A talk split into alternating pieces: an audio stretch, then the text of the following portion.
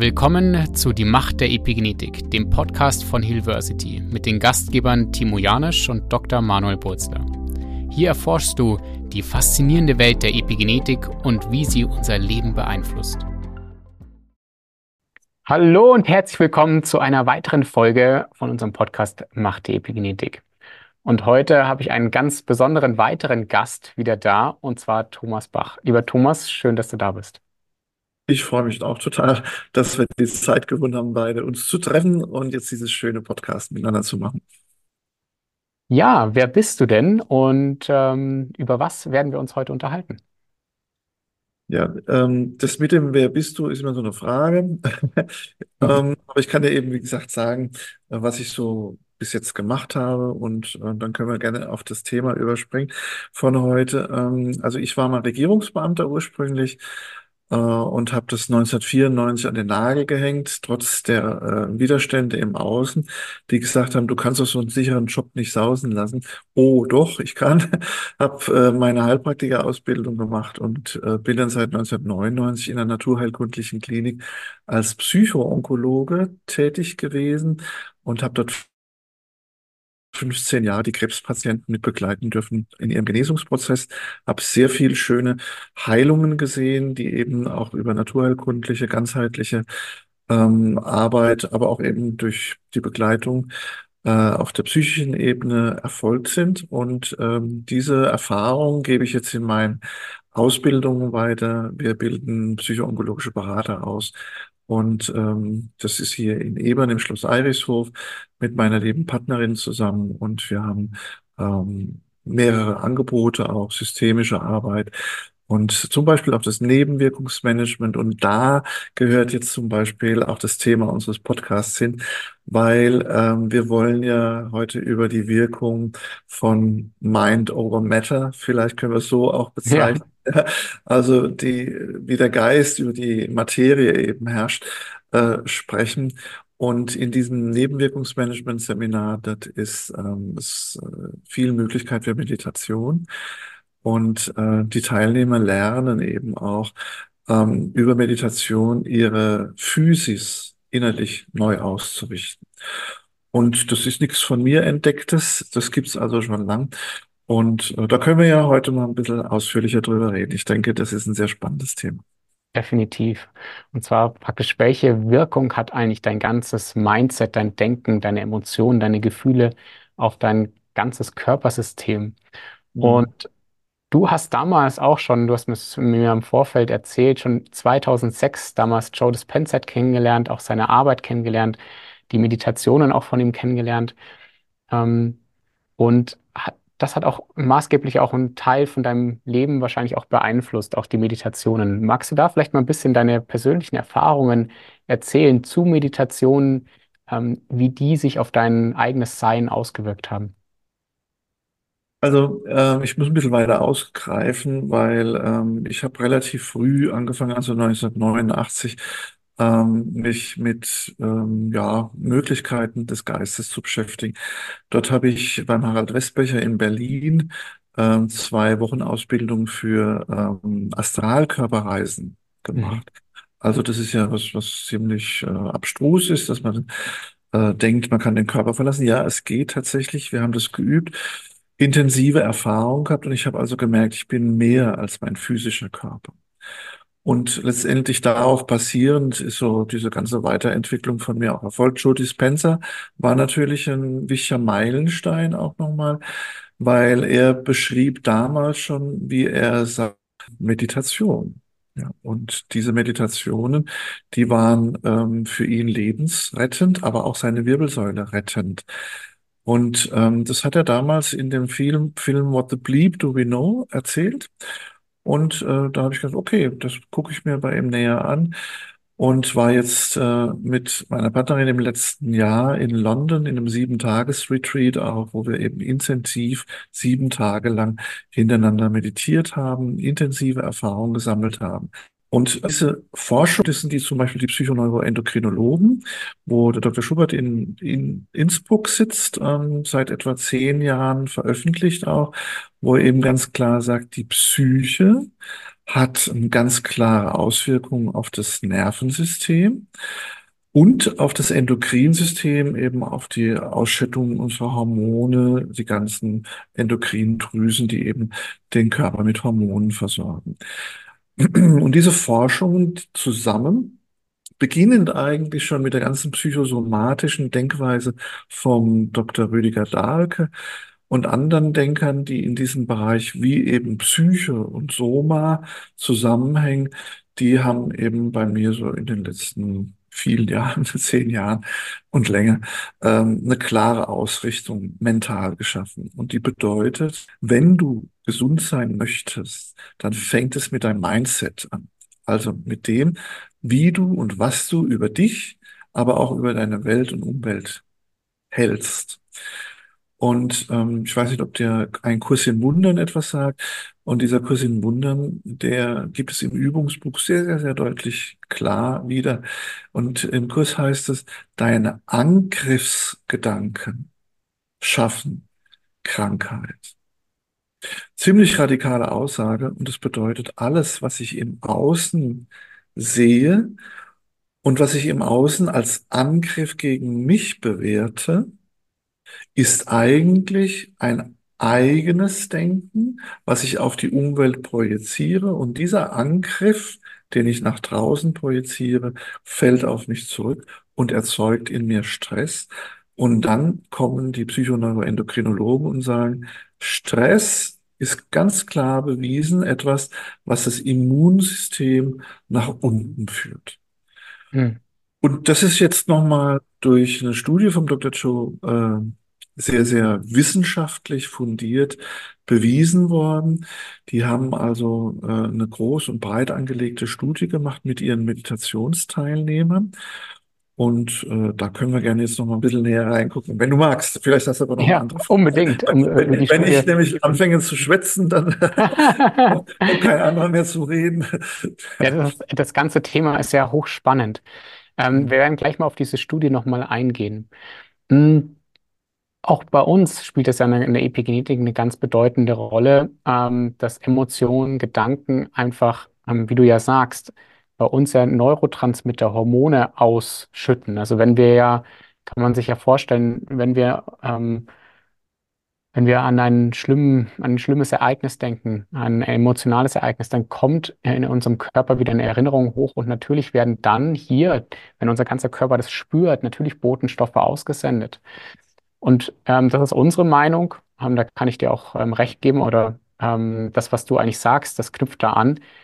Wenn wir jeden Tag Gedanken und Emotionen spüren, die für uns negativ sind oder die bei uns in unserem Körper Stress auslösen, chronischen Stress auslösen, dann senden wir jeden Tag Signale in unseren Körper, die unsere Zellen ähm, ja ähm, auch sozusagen spüren, beziehungsweise die ähm, Stresshormone docken an den Zellen an und ähm, die Signale werden weiter in die Zelle weitergeleitet. Und man kann mittlerweile auch epigenetisch sehen, ähm, wenn wir chronischen Stress haben, werden andere MikroRNAs von der DNA abgelesen und man kann das messen. Aber man kann hier halt auch wieder was tun. Und eine der wichtigsten Methoden, hier dagegen was zu tun, um aus diesem Fight-Modus rauszukommen, ist auch meiner Meinung nach äh, Meditation. Mhm. Und ich finde es so besonders, also natürlich Joe Dispenza hat das so ein bisschen immer mehr in unsere Breiten gerade noch gebracht, ähm, wurde von Jahren, von Jahr zu Jahr immer größer. Mein Vater hat eigentlich damals schon, ich kann mich erinnern, seit ich denken kann, äh, mein Vater hat immer schon meditiert. Deswegen war für mich das nichts Neues. Ähm, und die Yogis haben ja meditiert und so weiter. Ähm, Joe Dispenza macht so ein bisschen, ja, in unserer Gesellschaft sozusagen äh, äh, in, vielleicht sagen wir es mal so.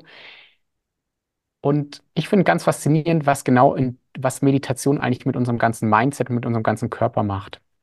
Magst du da vielleicht mal drauf eingehen, ähm, was du hier für dich aber Erfahrungen gemacht hast oder was du auch siehst oder was du auch lehrst, sagen, was löst eigentlich Meditation in unserem Körper aus? Mhm, ja. Also, das ist, äh, du hast es schon gesagt, äh, jeder Gedanke hat auch wieder eine Resonanz in unserem Körper. Und wenn ich eben ein Vipassana zum Beispiel, das ist eine alte äh, indische Methode, also Methode des Meditierens. Das bedeutet, ich sitze still und beobachte meinen Geist, indem ich einfach wahrnehme, welche Gedanken kommen hoch und mich an keinem Gedanken festhalte, sondern das einfach nur, ah, jetzt denke ich über das Essen, ah, jetzt denke ich über den Manuel, ah, jetzt denke ich über dies oder jenes. Einfach nur Ja, beobachtend wahrnehmen. Und dann passiert Folgendes, dass zwischen den Gedanken, der Gedanke kommt, geht, der nächste Gedanke kommt, geht, dass plötzlich wie aus so einer Perlenkette langsam die Schnur zwischen den Perlen sichtbar wird. Das, was alles verbindet. Und die Gedankenpause sich allmählich mehr vergrößert. Und zwischen diesen Gedanken, dort ist Stille. Dort ist reine Präsenz, dort ist einfaches Dasein. Und dieses Dasein verbindet uns mit einer Ebene in uns, die auch Heilung fördert. Denn, und das ist immer wieder bewiesen worden, letztendlich ist es unser ja, Gedankenstrom, der eben meist auch negativ ist, der uns immer wieder mit diesen Ausschüttungen, Neuropeptiden und so weiter, mit den Wirkungen oft bis in die Genetik hinein äh, konfrontiert. Und je mehr ich es lerne, diesen Strom an Gedanken eben zu unterbrechen und mich auf das zu konzentrieren, was zwischen den Gedanken ist, ja. Oder wenn du dir die Finger anguckst, anstatt dass du auf die Finger guckst, konzentrierst du dich auf das, was dazwischen ist, auf die Leere zwischen den Fingern. Und dieses, diese Leere, diese Stille im Geist, die erschafft dann tatsächlich auch wieder eine Resonanz, nämlich, dass es bis äh, nach unten auf die Zellebene ganz neue äh, Stoffe gebildet wird. Und das Allerspannendste an den momentanen wissenschaftlichen Erkenntnissen ist, die auch wieder uralt sind, äh, ist, dass es bis ins Mikrobiom, also bis in unsere Darmflora und Fauna hineingeht. Das bedeutet, unser Mikrobiom verändert sich durch Meditation. Und ich weiß nicht, ob du meinen Namenvetter kennst. Das ist der Dr. Edward Bach, der die Bachblüten ähm, entwickelt hat und äh, entdeckt hat. Und der gute Dr. Edward Bach, der war in den 20er Jahren des letzten Jahrhunderts war der in einem Hospital angestellt und hat dort Stuhlproben genommen von seinen Patienten. Und er konnte anhand der Stuhlproben erkennen, oh, das ist ein depressiver Patient, das ist ein manischer äh, Patient, das ist ein schizophrener Patient. Der hat den Patienten nie gesehen, er hat nur die Stuhlproben gesehen und konnte erkennen, welche psychische Bestimmtheit Hm. diesen Patienten erfasst hat, anhand des Mikrobioms.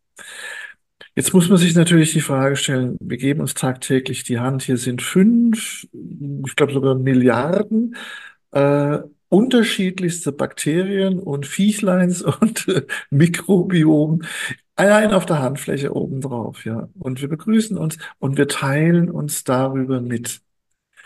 Und das Mikrobiom, was man zum Beispiel von einem gesunden Mensch vom Darm in einen kranken Mensch verpflanzt, der Depression hat zum Beispiel, verändert dann das dortige Darmmilieu und plötzlich hören dessen Depressionen auf. Und dann muss man sich doch fragen, sind wir oder sind es die Mikroben, die letztendlich unser Leben bestimmen auch? Ja, oder was ist es? Oder ist es eben die Synergie? Ja, und diese Zusammenarbeit überall im Körper können wir über unser Mindset ganz klar beeinflussen. Das heißt, wenn das Mikrobiom die Depression mit auslösen kann oder heilen kann, dann umgekehrt können wir mit einer Meditation, mit der Stille, die wir finden, mit dem tief bei uns sein, mit der Verbundenheit, mit dem, was wir wirklich sind, können wir auch auf den Körper einwirken. Und es wird mittlerweile überall bewiesen. Dummerweise, und das Thema kennst du ja, ist es noch nicht so bekannt im nächsten Krankenhaus und nicht in der Arztpraxis von nebenan, weiß man das nicht. Ja. ja, Und ich denke, wir treten alle auch dafür an, dass wir eben dieses Bewusstsein, Mind over Matter, ähm, mehr und mehr in die Welt mit hineinbringen und damit ja, ich denke, und hoffentlich Gutes tun, weil wir tatsächlich unterstützen können, dass ohne große Nebenwirkungen auch Heilung möglich sein kann. Ja. Ja, da gebe ich dir komplett recht. Und das ähm, Wunderbare ist ja, ähm, dass man auch immer wieder extreme Erfolgsgeschichten auch darüber hört. Ja, Menschen, die über längere Zeit meditiert haben nach bestimmten Methoden oder auch nicht, je nachdem, ja, ähm, aber meditiert haben, dass sie große Erfolge gezeigt haben. Und persönlich, ähm, da kommt mir auch gleich ein Schauer, so äh, oder alles zieht sich in mir zusammen, weil hier Erinnerungen hochkommen. Ähm, meine Partnerin, die ähm, Larissa Neumann war vor zwei Jahren sehr schwer erkrankt. Da habe ich sie damals kennengelernt. Und ähm, wir haben auf der Funct äh, Functional Medicine Seite, auf der Epigenetik Seite, auf der körperlichen Seite alles gemacht, ja, bis zur Blutwäsche und so weiter. Sie hat eine starke Autoimmunerkrankung, wo sich das eigene Immunsystem gegen die körpereigenen Mitochondrien gerichtet hat und gegen die Neurotransmitter, also gegen Nerven. Und ähm, damals habe ich mich gefragt, okay, das ist ja Wahnsinn. Wir haben jetzt alles gemacht. Und dann habe ich sie eingeführt, auch in, in diese, in diese Welt habe ihr das nochmal näher gebracht und habe ihr damals auch die Studie ähm, oder das erste Mal, als Joe Dispenza ähm, seine Studienergebnisse vorgestellt hatte, ähm, vorgestellt und habe ihr, das war, glaube ich, damals ein Livestream von drei Stunden, und sie hat dann gesagt, das ist ja Wahnsinn. Das ist ja Wahnsinn, was da für Ergebnisse rauskommen, selbst nach sieben Tagen äh, meditieren, natürlich in einer extremen Form, Mhm. aber was da rauskommt. Und ähm, damals wurde auch ein bestimmtes Protein ähm, dargestellt, was auch vermehrt ähm, sozusagen der Körper produziert. Und dann hat sie so gesagt, Mensch, Manuel, ähm, vielleicht kann man dieses Protein kaufen und sich spritzen. Ja, da hat die Ärztin, sie ist selber auch Ärztin, hat sie noch so gedacht, so, ah ja, hier. Und dann irgendwann so nach einer Minute, dann bin ich blöd. Das kann ich jetzt, das baut ja mein Körper selbst, wenn ich meditiere. Ja, und dann hat sie angefangen zu meditieren ähm, und nach vier, fünf, sechs Wochen gab es plötzlich einen riesen Shift und auf extreme schnelle Art und Weise. Und, ähm, und das war für mich auch nochmal sehr, sehr, ähm, ja, ähm, hat mein Verständnis für die ganze Sache noch mehr erweitert, weil ich natürlich, ich bin Arzt, bin hier auf der körperlichen Ebene tätig, Epigenetik, Functional Medicine Seite und habe zwar selber meditiert und habe hier tolle Ergebnisse für mich gesehen, aber ich habe sozusagen gesehen, Wahnsinn. Sie, wir haben bei ihr alles gemacht, die Werte haben sich auch teilweise verbessert, aber es hat noch ein großer Schlüssel gefehlt und einer der Schlüssel war Meditation. Und ähm, dementsprechend kann ich das einfach nur auch dir, ja, da gebe ich dir recht, es ist wichtig, dass wir hier das nach außen bringen. Mhm. Ähm, und vielleicht uns auch die Menschen, du sagst es, so viele Menschen wissen davon noch nicht, noch nichts, Ärzte wissen davon nichts, auch viele Medien wissen davon nicht. Ähm, und ähm, da darf natürlich auch nochmal so eine Awareness stattfinden. Ähm, du hast angesprochen, das Mikrobiom verändert sich ähm, durch Meditation. Hast du, du hast auch vorhin erwähnt, du warst letztes Jahr auf einem Retreat von Joe Dispenza. Hast du während den sieben Tagen für dich eine körperliche Veränderung wahrgenommen? Ja, also wir haben ja dort auch Healing Sessions gemacht und ähm, ich war jetzt kein Proband für das Healing, aber ich habe natürlich mit ähm, an der Heilungszeremonie teilgenommen und habe für mich selbst also ganz äh, viele äh, Effekte generell äh, durch die Meditation erreicht. Ja, also ich habe bei mir zum Beispiel auch schon lange äh, Hautkrebs, äh, artige Zellen und so weiter, ja, und habe mich da in meinen Meditationen immer auch wieder mit denen beschäftigt und ähm, habe das alles gut im Griff. Ich habe ähm, leichte Prostata-Probleme. Durch Meditation wird es auch wieder in den Griff genommen, weißt du? Also wenn ich mal merke, oh, ich muss nachts jetzt wieder mal häufiger raus und dann nehme ich mir wieder die Zeit und äh, gehe in meine Prostata hinein, schwätze mit der und habe einen persönlichen Kontakt auch. Das ist eine Technik, die wir so in der, in der Krebsklinik entwickelt haben. Und dieses Zerlieben von Problemen, ich nenne das mal so, das Wort gibt's nicht, das ist also ein von mir kreiertes Wort, das Zerlieben auch von Krebszellen funktioniert sehr, sehr, sehr gut. Also ich habe da persönliche Erfahrung, selbst im Zahnbereich, ähm, wo man ja sagt, da geh lieber zum Zahnarzt, ja, da ähm, halte ich meine Zähne relativ stabil. Jetzt wird es langsam Zeit, dass ein bisschen was saniert wird. Aber ähm, auch das kann passieren, dass da die Zähne reagieren drauf. Ja. Und Hm. es sind sehr spannende Effekte, die im Körper entstehen. Und ähm, ich selbst ähm, kann, wie gesagt, an meinem eigenen Körper sehr gut die äh, Effekte sehen, aber ich habe ja mit über viereinhalbtausend Krebspatienten arbeiten dürfen. Und wir haben Menschen in der Klinik gehabt, die ähm, gesagt bekommen haben, sie leben noch ein halbes Jahr. Und wir haben angefangen, äh, so eine innere Meditation, geführte Meditation, jetzt nicht in die Stille, sondern in die innere Bildwelt zu machen, wo wir in Kontakt getreten sind mit diesem Krebs. Und hier eine Aussöhnung, ein, primär erstmal eine Akzeptanz, aber auch eine Aussöhnung, eine Botschaft zu erhalten, warum bin ich als Krebs überhaupt in deinem Körper, um dann auch eine Minimierung des Tumors zu erleben. Also wir haben wirklich Tumoren auch schrumpfen sehen während der Arbeit. Und das sind natürlich äh, enorme Auswirkungen. Und jetzt zum Beispiel durch das Protein, was du vorhin schon erwähnt hast, dieses Serpina 5, äh, Protein, äh, was jetzt der Dr. Joe isoliert hat, wird auch nochmal deutlich, ähm, dass dieses tatsächlich auch im Bereich der Krebsheilung eine ganz wichtige Rolle spielt, weil es eben so einen stark immunmodulierenden Faktor eben darstellt. Und das ist natürlich was ganz enorm Wichtiges, dass wir jetzt tatsächlich auch in der Wissenschaft durch eben diese wissenschaftlichen Studien im Prinzip eine Tür aufkriegen. Und er sagt, hallo, schau dir mal diese wissenschaftliche Studie an, die hier mit vielen, vielen Probanden durchgeführt wurde, äh, in der keine pharmazeutische Interessen hinten dran sind. Ja, weil da verdient, na gut, wenn man jetzt einen Meditationskurs macht oder so, verdient natürlich der Meditationsleiter was, ja, aber dann mache ich es ja für mich zu Hause, da verdient niemand mehr was dran.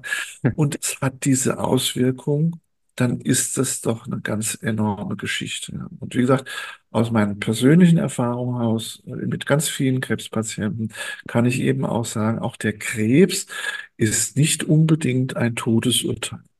Hm. Ja. Ähm, ich kann auch ein bisschen ähm, die Geschichte noch, ähm, noch ergänzen. Ähm, auch Larissa und ich, wir waren ähm, letztes Jahr in, ähm, in New Orleans, glaube ich, Mhm. ähm, und haben dort auch ein Retreat besucht ähm, für sieben Tage, auch von Joe Dispenza. Wir hatten Joe Dispenza für unseren bald kommenden Dokumentarfilm, internationalen Dokumentarfilm, interviewt. Und er hat uns darauf dann eingeladen dort und ähm, auch uns eingeladen, mit dem Wissenschaftsteam zu, zu reden. Ah ja. Und wir haben dann Himal Patel, ähm, der die Studien macht, ähm, kennengelernt. Wir haben aber auch ähm, denjenigen kennengelernt. Ähm, es ist auch ein Deutscher mit dabei, ähm, der, der hier auch sehr, sehr viel forscht. Und vielleicht, ich möchte das nochmal, Dr. Tobi, Dr. Tobi ist das, ne? genau, Ja. genau, Dr. Toby, genau.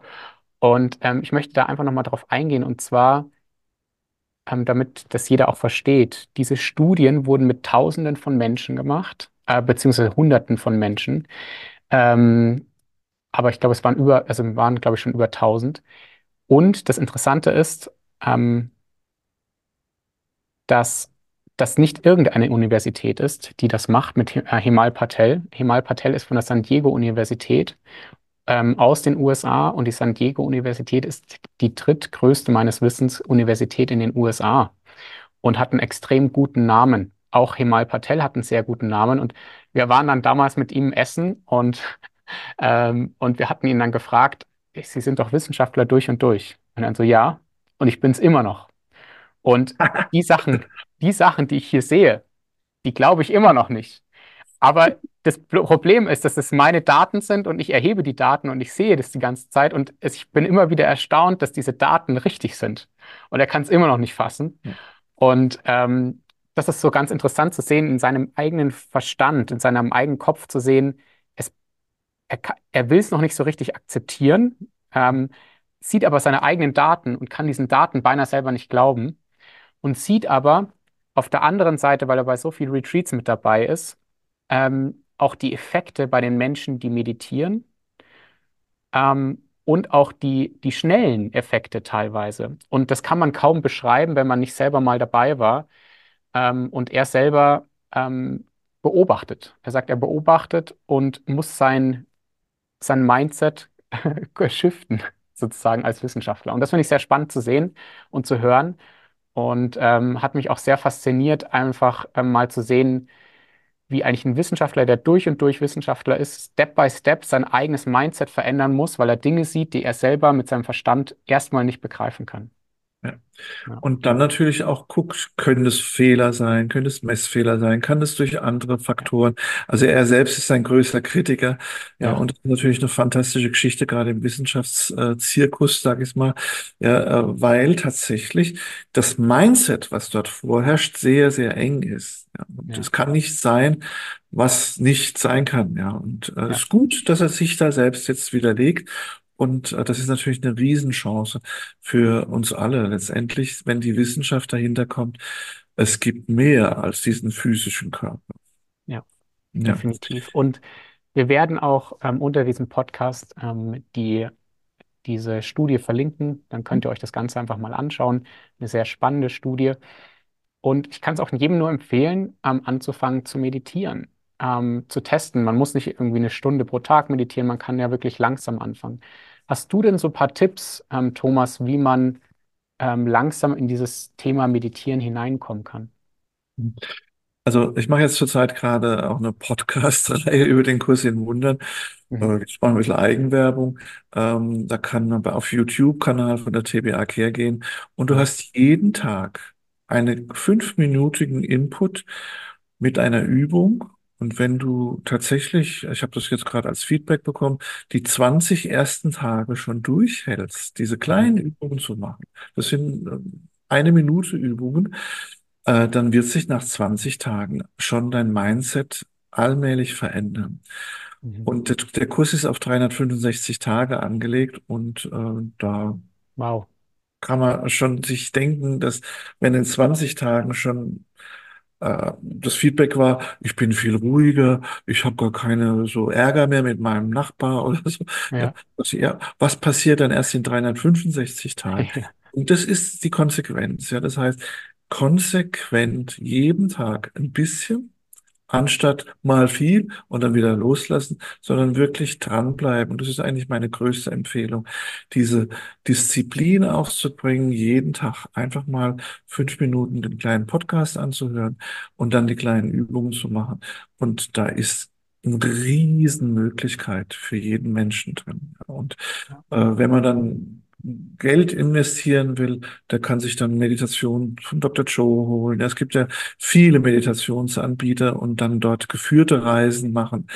Was einfach ist, sind zum Beispiel, es gibt fürs Handy gibt es zum Beispiel Apps, ähm, die relativ oder gar nichts kosten, ja, wo wenigstens am Tag einmal so ein BIM-Zeichen äh, kommt, ja, und du weißt, okay, jetzt setze ich mich einfach noch mal kurz mal fünf Minuten hin, mache die Augen zu und konzentriere mich auf meinen Atem.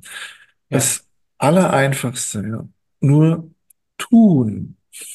Das ist das Zauberwort. Ja, also das heißt, wirklich es zu tun, anstatt nie, anstatt nur dran zu denken, auch wirklich zu sagen, stopp, jetzt. Ja, und das ist zum Beispiel im Islam ist das natürlich eine wunderbare äh, Disziplin, dieses fünfmal am Tag beten und Mhm. hier wirklich sich mit etwas verbinden in uns, ja, was eben das Göttliche in uns auch anspricht und ähm, dass da ja, eine Disziplin eben entsteht, die einem klärt und klar macht, ja, Mhm. was wirklich, wirklich ist.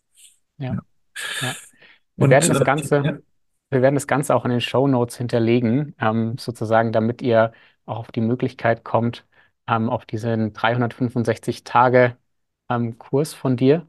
Ähm, dann schaut lieber mal in die Show Notes rein und ähm, klickt euch da mal durch. Ich kann es wirklich nur jedem empfehlen. Ähm, mhm. und der du, du, kostet nichts. Wie bitte? der kostet nichts. Genau, der kostet nichts. Richtig, genau. Genau. Ähm, ich möchte noch mal einmal auf eine Sache eingehen, und zwar, weil du ja wirklich viel Erfahrung auch gesammelt hast, ähm, oder einfach sehr viel Erfahrung hast und auch die Menschen darin ausbildest. Menschen, die, die Krebs bekommen. Ja, ähm, in unserer Gesellschaft ist das ja so, wenn jemand Krebs bekommt, ist es erstmal so ein, eine absolute Diagnose, wo man sagt, okay, ich sterbe jetzt, gegebenenfalls. Ähm, in welcher Zeit auch immer. Was hast du da erlebt? Wie, ähm, wie da steckt da ganz, ganz viel Angst auch da drinnen. Ähm, was ist da der erste Punkt, wo man eigentlich ansetzen darf, ähm, dass man hier wieder rauskommt?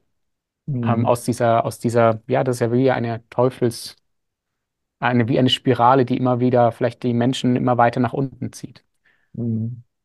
Also danke, dass du das Thema ansprichst, weil das Thema Angst ist ja genau das Thema Mindset. Ja. Und ähm, äh, es geht eigentlich schon früher los. Es geht dann los, wenn du irgendwie Bewusstheit für deinen Körper hast, ja, und plötzlich irgendwo was tastest oder spürst, wo du sagst, "Hm, das fühlt sich aber jetzt nicht wie ein normaler äh, Milchkanal, Mhm. Verstopfung an oder so irgendwas, nehmen wir die Brust zum Beispiel, äh, sondern das geht auch über den Zyklus hinaus und will gar nicht mehr verschwinden. Und ab dem Augenblick geht eigentlich schon äh, die Angst los. Könnte das eventuell eine krebsartige Entwicklung sein? Und ähm, wir in der psychoonkologischen Beraterausbildung, wir sagen ganz klar, das ist schon die erste Phase, mit der letztendlich das Thema Krebs losgeht, die Verdachtsphase, weil hier wie du sagst, sofort diese Angst ist, wenn das Krebs wäre, wie lange habe ich dann noch? Ja, es gibt ja Mhm. Frauen, die sich sogar beide Brüste aboperieren lassen, damit sie ja keinen Brustkrebs bekommen. Ja, ist uns ja aus der, ähm, aus der Promi-Welt bekannt. Ja. Ähm, genau. So, und ähm, diese Angst ist also sofort da. Ja, und äh, Kunter Kinder hat immer gesagt, Angst fressen Seele auf. Das ist eine uralte Mhm. Geschichte. Ähm, und ähm, da ist ganz wichtig, klar zu kriegen, wenn ich mein Mindset ab jetzt kontrolliere, wenn die Angst kommt, dass ich diese Angst dankbar willkommen heiße, ah, schön, liebe Angst, dass du heute da bist. Du erinnerst mich daran, es mir heute ganz besonders gut gehen zu lassen. Ich habe mir eine Liste gemacht, was die 100 Dinge sind, die mir gut tun. Und ich werde mir heute zwei Dinge aus dieser Liste raussuchen, weil du, liebe Angst, mich daran erinnerst, lass es dir gut gehen. Und dann sind wir genau dort, weil wenn ich es mir gut gehen lasse, dann hat es wieder zu, führt es zu anderen Neuropeptidausschüttungen im Körper. Unser Immunsystem wird gestärkt anstatt geschwächt durch die Angst, ja. Und dann haben wir viel gewonnen. Das zweite ist immer das Thema Endlichkeit oder Auseinandersetzung mit der Endlichkeit. Das bedeutet, so eine Diagnose hat immer mit dem, wie du sagst, Tod und Sterben zu tun. Und dann heißt es, ähm, es gibt so einen alten Sufi-Spruch, der heißt, wer nicht stirbt, bevor er stirbt, der verdirbt, wenn er stirbt. Das bedeutet, ich muss mich in meinem Leben an einem bestimmten Punkt mit meiner Endlichkeit auseinandersetzen. Und das solltest du möglichst früh machen. Du bist ja noch ein bisschen jünger als ich. Ja, und also jetzt klar zu kriegen, kann ich morgen sterben? Mhm. Würde mir was fehlen?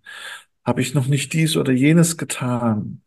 Und das klar zu kriegen, mit dem Gevatter Tod, wie ich es gerne nenne, wirklich als Freund auf Du und Du-Ebene umgehen. Und das ist eine große Lernaufgabe. Und die dritte Lernaufgabe, die ein Patient hat, Krebspatient hat, ist ähm, der Umgang mit der Prognose. Leider oder dummerweise äh, steht im Patientenrechtegesetz BGB 630 fortfolgende, steht drin, der Patient hat ein Recht auf die Prognose. Dummerweise ist es so, dass diese Prognosen ausgerichtet sind an Statistiken und diese Statistiken haben immer einen Höhepunkt. Und die Ärzte erzählen einem, wenn sie einem die Prognose geben, ja nur, ja, mit ihrer Krankheit sagt die Statistik, sie leben normalerweise noch dreieinhalb Jahre. So. Jetzt hat aber jede Statistik eine Bandbreite, nämlich einer stirbt morgen und einer stirbt erst in 30 Jahren. Und das hier ist nur der Wert, wo vermeintlich die meisten sterben. Mhm. Auch das ist ganz wichtig klar zu kriegen. Die Statistik sagt über dich, deine Genesung, dein Mindset überhaupt nichts, denn du bist nicht Teil dieser Statistik, denn du sitzt noch hier. Und du wirst erst Teil der Statistik, wenn du irgendwann mal gestorben sein wirst. Aber wann das ist, kann dir kein Arzt sagen. Und das gehört zu einem wichtigen Mindset dazu, dass ich das Wann einer höheren Instanz überlasse. Aber Mhm. das Wie ich lebe, also die Lebensqualität, die darf ich mir selbst schaffen, indem ich eben mein Mindset verändere, anfange zu meditieren. Oder eben, ihr Epigenetiker habt ja ganz viele Bereiche, wo ihr sagt, auf dem und dem und dem Bereich, Ernährung, Sport und was weiß ich was, kann ich etwas tun, um positiv auf diesen Prozess einzuwirken. Ja. Vor allem präventiv. Also uns ist ganz, ganz wichtig, dass wir Präventiv, präventiv absolut. was tun. Genau. Aber natürlich die Faktoren, die du angesprochen auch gerade hast, spielen natürlich auch eine Rolle, natürlich bei der Genesung, wenn wir unseren Körper wieder in ein Milieu bringen. Ich sage es immer so schön, unser Körper und unsere Zellen wollen in einem Milieu leben, wo sie wieder gesund werden können. Und dieses Milieu hat viele Einflussfaktoren, von Mindset bis anderen Einflussfaktoren, ähm, wie Schlaf, wie Bewegung, wie Ernährung und, und, und. Ganz, ganz viele. Und die darf man so sich sozusagen an, anschauen dann. Ja, genau. Ja, ähm, lieber Ich wollte Thomas, noch kurz, vielleicht zum Schluss, bevor wir zum Schluss gerne. Gerade noch diese äh, Ergänzung bringen aus der Polyvagaltheorie, Ja, bitte. ähm, ähm, weil für mich ist das so ein, äh, gerade so ein A-Schlüssel, der Mhm. auch letztendlich das, was die Studien jetzt gerade belegen, nochmal auf einer anderen Ebene klar macht, nämlich auf dieser nervalen Ebene. Mhm. Und wir haben alle vielleicht schon mal was vom Vagusnerv gehört oder dem autonomen Nervensystem. Und da gehören nach klassischer äh, Schulbildung so der Parasympathikus und der Sympathikus dazu, der eher auf der Körpervorderseite entlang läuft. Und ein Strang, der eben dorsal mehr, also im Rückenbereich mehr langläuft. Und da haben die was Spannendes festgestellt. Menschen, die auf diesem ventralen, aus dem vorderen Vagusbereich schwingen, die sind entspannt, die schauen freundlich, so wie wir zwei jetzt gerade uns anschauen, ja. Ähm, die sind offen in der Kommunikation, die sind da, freuen sich an einer schönen Musik, ja, ähm, können auch mal meditieren und genießen ihr Leben. Und da ist der, dieser ventrale Teil dieses Vagusnervs sehr aktiv und auch spürbar und bringt eine Herz-Hirn-Kohärenz zustande. Und das ist ja spannend, dass Sie ähm, äh, Forscher dann eben sagen, wenn du eben dein Herz und dein Hirn anfängst zu synchronisieren, ist auch das, was Dr. Joe äh, sehr deutlich sagt, ja, dann entsteht ein Feld, was tatsächlich auch nach außen ausstrahlt und auf deine Umgebung ausstrahlt. Und Effekte auch in der Nachbarschaft und und und erzielt. Dann ist es allerdings so, dass die Welt dich anfängt irgendwie zu stressen, du musst reagieren und dann bist du plötzlich im Sympathikus. Und der Sympathikus ist eben dieses Erregte und Kämpfen. Und wenn das länger anhält, ja, das erzeugt natürlich das Milieu im Körper, was sauer ist. Wir sind sauer, sagen wir ja dann auch im Volksmund, ja. Und dieses saure Milieu unterstützt das Bilden von Krebszellen. Die schaffen sich sogar um sich selbst drumherum ein milchsaures Milieu und zeigen, wenn ich sauer bin, dann kann der Krebs weiter wachsen. Und es ist im normalen Leben ja so, dass man dann von dem Sympathikus dann auch wieder zurückkommt in den Ventral. Oder wenn ich ein spannendes Spiel sehe oder, ein, äh, oder mitmache bei Monopoly oder so, ja, und dann will ich unbedingt die Schlossallee kaufen. Und dann hat kurz vorher mir jemand die Schlossallee. Und dann bin ich ihm Sympathikus und rieche mich drüber. Oh, verdammte Kacke. Was ist das? Ja. Und, aber das geht dann wieder rein in diesen ventralen Vagus, wo ich dann drüber lache und mich dran freue, wie sehr ich mich an dem Spiel eben erfreue. Wenn ich aber sympathikoton übersteuert bleibe und immer wieder ganz schnell in diese Aufregung, in dieses Ah komme, und dann kann ein Shift erfolgen, dass es in den dorsalen Vagus hineingeht. Und das ist das Zurückziehen, das Gefühl von Unsicherheit. Ich kann nichts mehr tun. Ich muss mich nur noch am besten zusammenkauern, klein machen, dass mich niemand sieht, bis hin in die Depression hinein. Und das haben jetzt die Forscher noch viel genauer ähm, entdeckt, ja, dass gerade diese dorsale Vagusgeschichte zu enorm viel Krankheiten führt. Und jetzt schließen wir uns wieder an. Das heißt, wir müssen im Prinzip jemand, der schon dort ist, auch zu Depressionen neigt oder so, dürfen wir helfen, zum Beispiel über Meditation rauszukommen, aus dieser Unsicherheit wieder mehr in diese Sicherheit von, oh, ich habe schon ganz viele Dinge in meinem Leben geschafft. Ich bin tatsächlich auch Gestalter meiner Realität. Und durch dieses Gefühl von Sicherheit kann ich wieder in den ventralen, in den vorderen äh, Vagusnervbereich kommen und äh, fühle mich wieder verbunden mit dem, was ist.